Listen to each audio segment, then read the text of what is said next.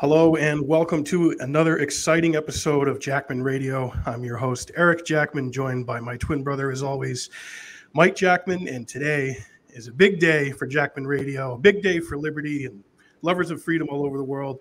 We are so honored to welcome Congressman Ron Paul to the show. Dr. Paul, how you doing today, good sir? I'm doing fine. It's nice to be with you. And I do know, as I remember correctly, you might have been involved with some of my campaigns, and if that is true, I want to thank you for doing that in the past.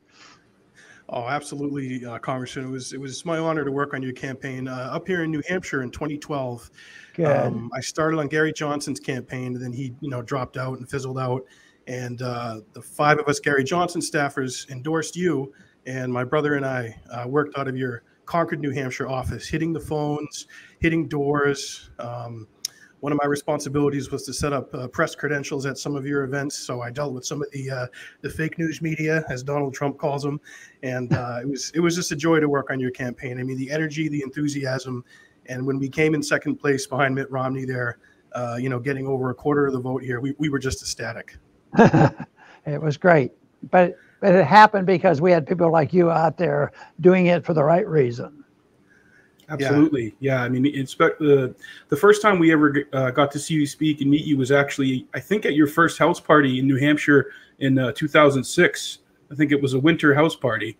And, it was a house full of like 100 people. And then to see the crowds, go from a small house party to a little, medium-sized events and then eventually thousands of people, it just shows that the message really resonated then. And I think it still is today.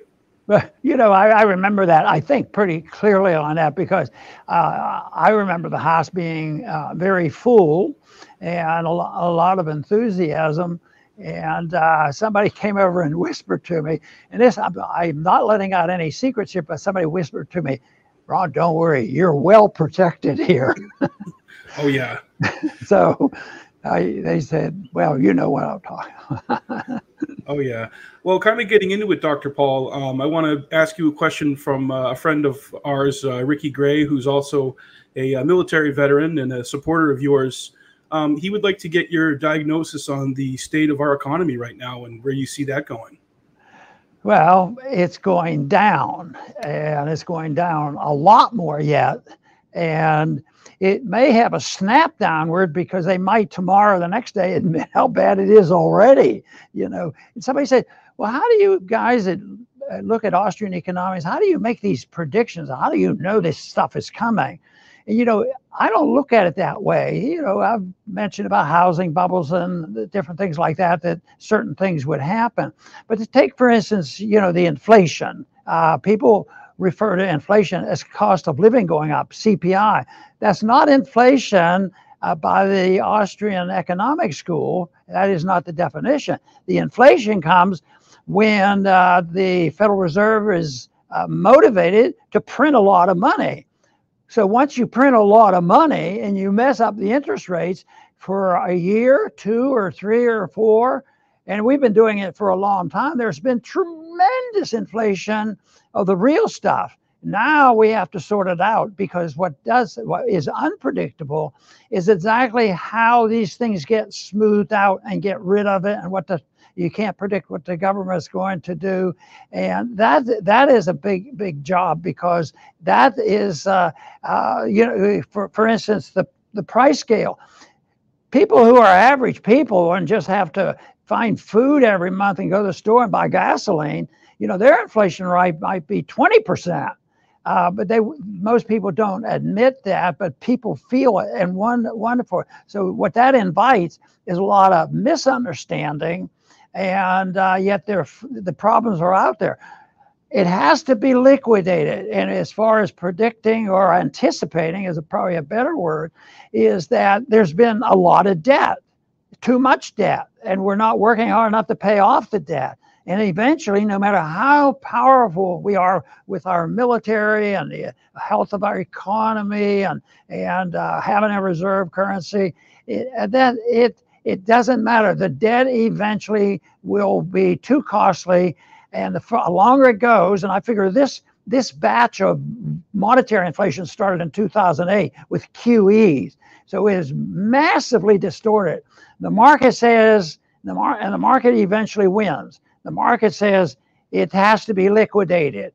You can't have more debt, and you can't raise interest rates, and all these things that happen. But the debt has to be liquidated. And there's only a couple ways you can do that. You can print money, or you could work harder and pay off the debt. Individuals have to work harder or take another job and pay off their debt. Governments don't do that. They liquidate debt by destroying the value of the money. And that's why we know that the inflation is here, because we have a measurement of that. And we know that there's intervention and malinvestment as a consequence of this. What we don't know is whether it's going to be tomorrow, next year, or exactly when people say, phew, throw in the towel, and that's it, folks. It'll come. But right now we're seeing the early stages of this. And I think shadow stats are accurate in making much better projections about what's coming. And we're in a mess, and it's not going to be achieved with the Fed making another announcement on how they're going to tinker. Frequently I get questioned, what would you do, Ron, if you got to check the interest rates? Well, first thing is I would deny all responsibility. I'm not going to mess with them. Let the market mess with it. That'll liquidate it and get us all back in working order. Yeah, absolutely. The economy is a mess right now. So one of the highlights from one of your presidential campaigns, I think it was the 2008 race, when you just absolutely schooled Giuliani and Gingrich and Romney and all those guys on foreign policy and the idea of blowback and all of that. And, you know, you were obviously the great message of non-intervention and peace and a humble foreign policy. So I'm curious, Congressman, during your time in Congress, what would be like a highlight foreign trip that you made? And did you meet any like really cool or interesting foreign leaders that stand out in your experience?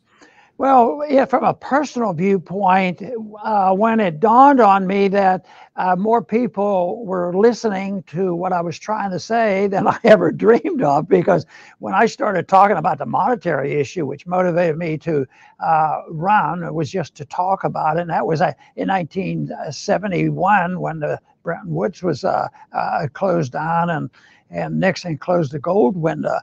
I said, during that time, you know, I didn't expect really much. And then I ran for Congress, and I assured my wife, don't worry about it. She was worried that I'd win. I said, don't worry about it. I said, I'm not going to be passing out any freebies. I'm just going to tell them we're in a mess and we have to do something. And of course, her prediction was that I would win. But what was exciting was that I went from a period of time, and that, you know, you even mentioned one of the first meetings in 2006. Of course, I had gone to some colleges because I was interested in the Mises Institute, and I had my own foundation. And going to campuses to see if there were any libertarians, I could get 10 or 15 out. You know, they had little clubs. And somebody said, well, what do you do that for? And I said, well, I get it off my chest or something. So they were small.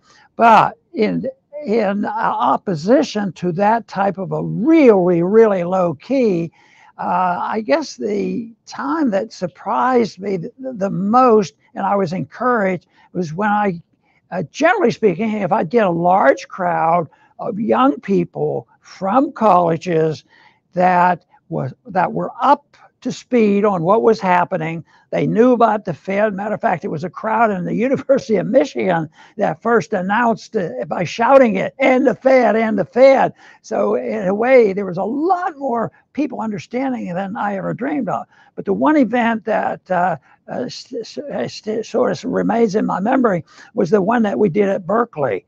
And Berkeley, you know, is known to be not exactly, you know, a conservative hard money school. And it was the best crowd I had during that campaign. We had like 8,000 people can turn out. And that to me was just unbelievable, because I still saw myself as, you know, tinkering around the edges and making a suggestion, you know, why we're having problem. We're printing too much money. We're not obeying the Constitution. We do this to fight wars, on and on. We wouldn't have a welfare state if you had honest money. So it was a big difference. So the surprise was very positive. So even though I warned college students of the great danger, and I continue to do that, most people, the compliment I enjoy the most is when they say that, you know, you do tell us the truth.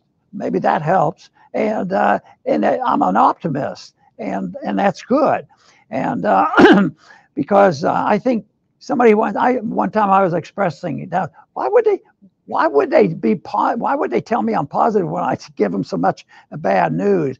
And somebody said something that sort of stuck with me, and I hope this is true. They say, well, what they're doing, why they're responding that way is it's so rare that they hear anybody from Washington telling the truth that they get excited about it. And that to me is a very positive sign that if the people hear the truth, and I think the large majority of the American people and people in general want to hear the truth, and they would respond favorably if we haven't allowed those who are in total opposition to us, had not gained so much power and control over the economy and social order. And that's why this cultural Marxism is such a threat. Absolutely. And I really appreciated after 2008 and 2012, Congressman Paul, how after, you know, your campaigns had ended, you declined respectfully to endorse McCain or Romney, opting to promote different ideas and different candidates. Where do you see the future of third parties going here in America? I think it's fruitless. There's not going to be any. I'm working on a second party, you know, because against the war party. Yeah, even though I do see differences, especially this year, between the people who are in power right now versus the others. But almost every day I have an example. Today it was an example. They went to a congressional delegation went to the Ukraine to check things out, and but it was bipartisan, you know, and it's bipartisan support for the Fed and the military-industrial complex, welfareism, deficits. So it's an ingrained result of what happened at our universities. And that's why I think the education is going to come, except for the rare exception on the universities. It has to come from outside the university. And that's why I was and continue to be guardedly excited about the information you can get off the internet, even though you know, we all are concerned and worried about, you know, censorship and the way that speech can be controlled. But there's still, even, you know, when I'm looking for material, I really look back and admire the people who wrote great books and understood history and philosophy, especially the founders. And they didn't have an internet. Now I can punch up a couple buttons. And for the most part, I can get a lot of good information, at least get the dates straight and get, you know, the policy. But the internet is still a tool that we can use. And that's why I always have been optimistic about that, because the libertarians seem to be more aggressive in use of the internet. Why, if there's a complication and they're messing up and they're penalizing us with the internet, why can't somebody come along and have a counter reaction to that? And I think that's happening, I mean, to a large degree. I don't like the ideas. All we need is the government come down and lock them down or do something. There can be some changes, you know, with the internet that would still fit private property rights. Matter of fact, I think of the internet right now, it's much closer to be an arm of the government. That worries me. Mm. But still, I think the internet is a good tool and a way we can get this message out that I talk about, and I can talk to more people than I had in the past. From a recent show, you and Mr. McAdams announced that you were moving from YouTube to Odyssey. Do you see an emergence of different platforms? And because I like being on YouTube, and YouTube is still the primary source of information. But this, like you were saying, the censorship is really bad. But do you see platforms like Odyssey and others, you know, emerging when it comes to Rumble is the other one that I think we're going to be working with. Matter of fact, Daniel works with that and takes care of it and keeps me up to date. I always claim that I was never a computer person, but in many ways, I hope I understand it very well, the dangers of it and all the good parts of it. So, matter of fact, when I left Congress, Daniel and Sircon, who does the technical work, we sat around discussing it. And even though I saw my limitation, I said, "What's going to happen?" You know, when my concern was when the government cracks down and starts monitoring. The government has cracked down, but they do it through the corporations. And that I think immediately I said, work on alternatives. Always look for an alternative, what we can do, you know, with the internet, and think about the competition. Where if somebody is trying to cancel us, there has to be an alternative. It looks to me like the internet and the technology is so big that no matter what the government does, there's still going to be some competition out there. Yeah, absolutely. And one of my favorite things that you did in Congress is whenever you would team up with Congressman Dennis Kucinich from Ohio. And Mike and I got to know him really well during his 2008 campaign for president.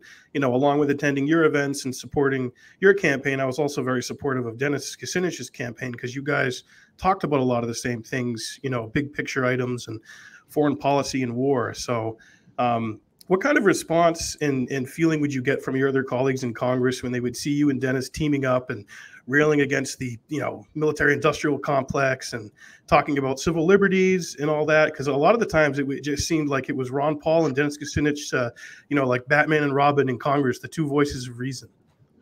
Well, they don't say much because they don't want to draw attention to us. You can get 6 people in Congress that may be Marxists, and they might get millions of dollars worth of free advertisement by getting their positions out there and all kind of activity. But no, if Dennis and I get together, and we did work hard. We brought up some votes and always pointing out the insanities of the wars in the Middle East. No, they didn't talk about that. Back then, even now, they talk more about my position on monetary policy. But back then, you know, when the housing bubble was building, and I was on the banking committee, and I did all this work and gave speeches daily, but they weren't covered. But people like you, and I said, you know, there's somebody out there that's going to hear. And the one way I work on this, so I don't get despondent of it all, is I believe in the remnant. There's a remnant of people, both in the spiritual sense as well as the philosophic sense with economic. There's always going to be a remnant who's going to cling to the truth and will preserve the truth. That is why, you know, what the founders did is so important. It's there, even though we don't follow much of what I do. Then I, you know, read what the founders were looking at. They were looking back at John Locke. Locke had a tremendous, and some of the words that Locke wrote ended up in the Declaration of Independence. So, you know, that to me is just so fascinating, that that people can achieve things under conditions that seem to be minor. But I think that that's what we have to do. We have to preserve. And when people come along and they say, yes, I think he's right on this Federal Reserve, we're getting a little more attention now than before. But there will get a lot more, because the Federal Reserve is a total failure, and more people are recognizing that. So I think people will come and go, wow, you know, this is true, what has been said. And I don't take credit for all that, because I read other people, and I keep thinking, wonder what my most original thought has ever been. You know, if you're honest with yourself, it's hard to find stuff, because someplace buried in your brain, someplace, somebody might have said it, and that doesn't matter. The test is it true or is it not true? Yeah, that's why, you know, speeches you've given 10, 15, 20, even up to 30 years ago, they get clipped and put on like Twitter or YouTube, and all the stuff you were saying. It's like the great comedian George Carlin, the words and the message. It no matter what cycle we're in, they continue to resonate and come back, and especially, you know, when it comes to foreign policy. And that's why I was so attracted to your campaign, because you really were one of the only ones up there speaking so truthfully about the American empire and the unintended consequences of what happens with all of our, militarism around the world. So to 2022, where do you see our proxy war with Russia going? What do you think that outcome might be? Well, I think, the imbalance and the winning sides do it pretty well. I think Russia's doing real well. They're making more money, drilling more oil, and the sanctions have all backfired. And the Europeans, I committed not too wise to go along with, NATO and all that nonsense, and us putting all our missiles over there, as we promised we wouldn't do, right up next to the wall of Russia, that if sanity will break out. They can't destroy it all. But the Europeans have done a lot of damage to themselves. I think it's going to continue. I think they're going to wake up and say, Russia, we hate them. We have to do it. We have to destroy them. But I think there are some people in this country now, because they don't follow non-interventionism and libertarianism, they see Russia as a competitor, so they have to destroy them. And I think I see so many disadvantages that have been gained for us in the conventional sense, because Russia's doing okay. They and China and India might come up with a competing currency. And they certainly won't have a milquetoast military, and we're going to go broke. And when there's a significant rejection of the dollar is when that will happen. The crack is there. The crack is the value of the dollar can't be measured by other currencies. The crack has in the dollar has to be measured by what your bag of groceries costs and what the gallon of gasoline costs. And I'll tell you what, there's a lot of people worried about it, and it's just started. Yeah, absolutely. And the 2016 GOP primary for president was obviously a three-ring circus. And my brother and I did endorse your son early on, Senator Rand Paul. And, we did some door knocking here in New Hampshire for him and, wrote op-eds in support of him. What was it like during that campaign to see Donald Trump at the center of that, and then other kind of more seasoned politicians and people who've been running for office for decades? And of course, seeing your son up there, like, would your son call you after a debate and just be like, "Geez, did you see that, Dad?" You're talking about especially 2016, right? 2016, yeah, when Rand ran in the primary against Donald Trump and everyone else. Well, it is pretty amazing what happened there. But some people say, they ask what my position was on Trump, and I was pretty quiet. I'd answer the question when they asked me, and I said, no, I haven't endorsed him. And I said, I think he's, he has authoritarian instincts, and usually drop it there. And but I did get involved in that discussion, and there was only one time that somebody arranged a call, but anyway, I had a call from him, and I think it was when he was wondering about how to handle libertarians, and wow. The only thing I told him then, because it was a very friendly conversation, if you're on the wrong side of that, there's nothing friendly about how he might talk to you. So I said, well, Mr. President, I think the best service you've given the country is the emphasis on going after political correctness. I said, everybody hates it, and nobody will come down hard on it because they're critical. But when from that first debate, when that debate happened, and he went after Megyn Kelly, I mean, that was setting the standard. And so it's political correctness is in the intimidation.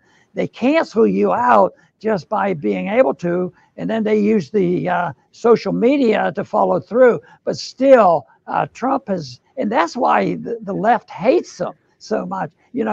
Well, first off, the way I look at that whole deal, yes, at the beginning, how could anybody like that goes after Megyn Kelly and John McCain? How could he be president? So that was pretty amazing that he did that. But he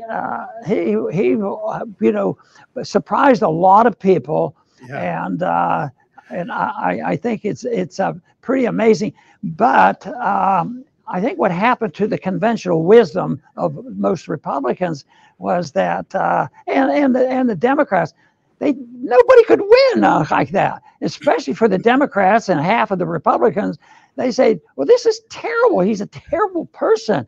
And but they were jealous. They were jealous. How could this guy do this? So I think they were just so jealous of this guy. So then that didn't work. Just being jealous and saying, you know, how bad a guy is. Then they said, we hate him. Right. And everything was driven by hate. My conclusion now that we're seeing this campaign going on, it was that hatred that turned things upside down, made things much worse.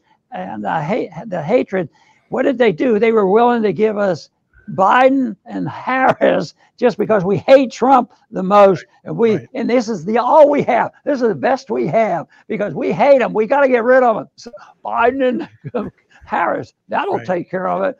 So sometimes you wonder, is there a conspiracy there of total ignorance, or are they just not with it themselves? That must have been such a surreal phone call. Donald Trump calling Ron Paul. I just got off the phone with Ron Paul. I always trust somebody who has two first names. Okay, I trust him. I like Ron Paul. He's good on liberty. He's good on economics. He's anti-war. He's a very sharp guy.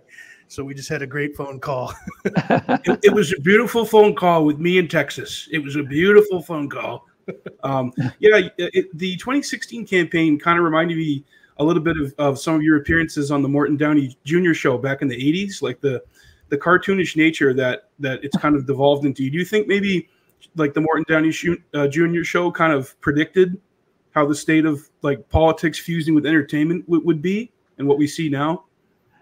Yeah, probably, but there's so many other factors too. You know, excesses. You know, excessive spending and all that goes on. But the Mort Downey show was maybe, like you could say, he was ahead of his time. Yeah, a lot of that stuff came out. Now, I guess you refer to that because I was on that show, one show. Oh, okay. Yeah, you made one appearance, and you were arguing with a fellow in the crowd, and you know you were espousing your views seriously, and then you're like, well, you know, you're kind of heavy. You like to eat cheeseburgers. Maybe we should make you go on a diet. I thought that was so, the best. But anyway, that was a little bit crazy in a way because I really didn't know what to expect, but it was a shouting match, but I hated it. Because that was, you know, they, matter of fact, coached you before you went on, and they wanted you to fight and yell and scream. And I broke down and did a little bit of that. Then I didn't like it. I looked at the show, and I didn't like it one bit. But then, and I always worried that it would come up in my district and show me in that attitude. It hurt me. Well, it never showed up. Nobody really ever cared, and it went along okay. And I just thought that it was terrible. But when the campaigns turned out, the presidential campaign turned out, and more people were coming and they go, look at this stuff. You know, the college kids and high school kids thought it was neat. That's what they remembered, and they liked it because, you know, it was a different attitude I had. But yeah. My approach generally wasn't that way. I didn't think I should participate in that, but I played their game a little bit. Yeah, I mean, you were on there trying to promote, you know, your policies, and you've always been so consistent about. But of course, yeah, like you said, they were coaching you, and it was almost like a precursor to the Jerry Springer show. And I mean, yeah. I mean, obviously, I enjoy comedy, but I think it's unfortunate how politics has devolved in our country to just baseline American gladiator, blue team versus red team.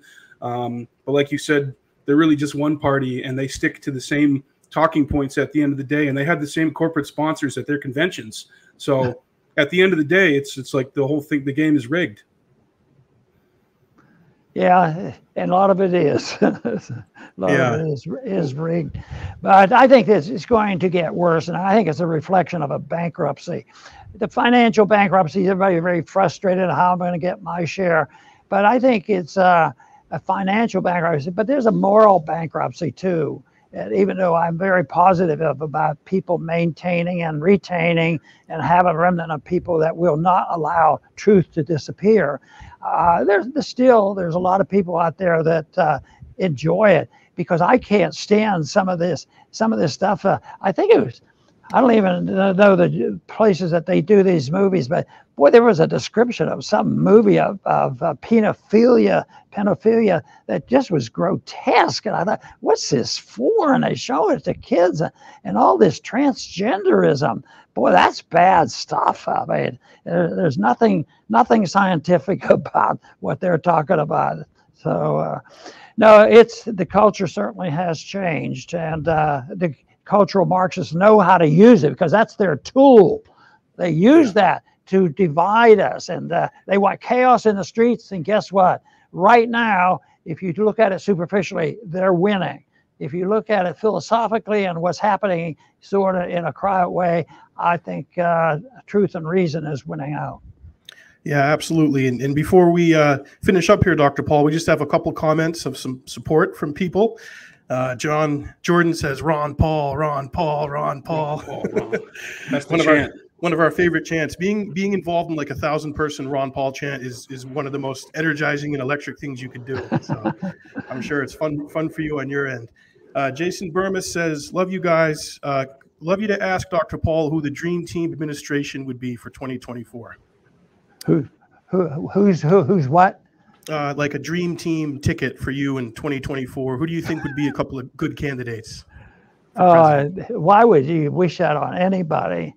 No, I haven't thought that through enough, because who would be able to do anything with the monsters there? I mean, it'd be a big joke. Today, when Daniel and I did our program, we were talking about sending advisors, to Ukraine, and we mentioned that Kennedy sent advisors, to Vietnam, and then he changed his mind, and he changed his mind, of course, over the Cuban crisis too, but he changed his mind about war, and he said, "I'm getting all the troops out of Vietnam."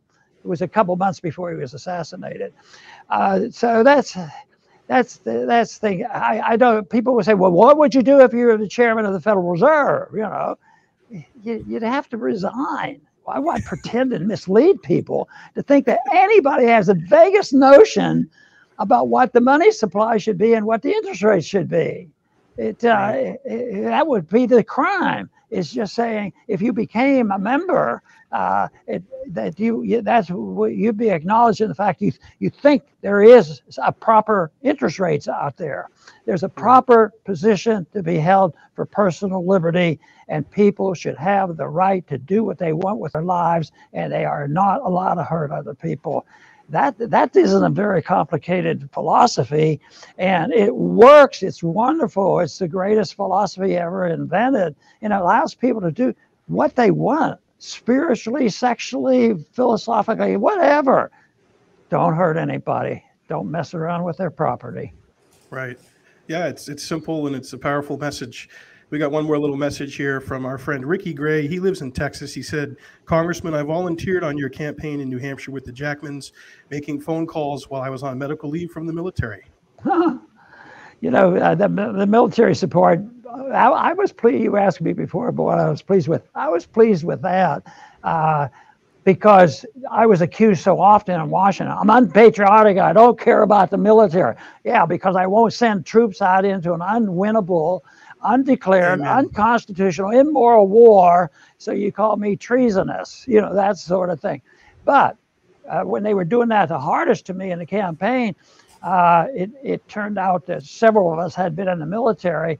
Anybody who had declared for president, I had most of the donations from the military compared to the rest. So, and I thought, why is that? And then it dawned on me, I was in the military for 5 years. The last thing I wanted was a hot war and having people shoot at me. Why wouldn't these people not want to have somebody who had a little common sense and express a very, very sound way of staying out of these wars? Yeah, absolutely. And then our last comment here says, Tulsi Gabbard, 2024 for president.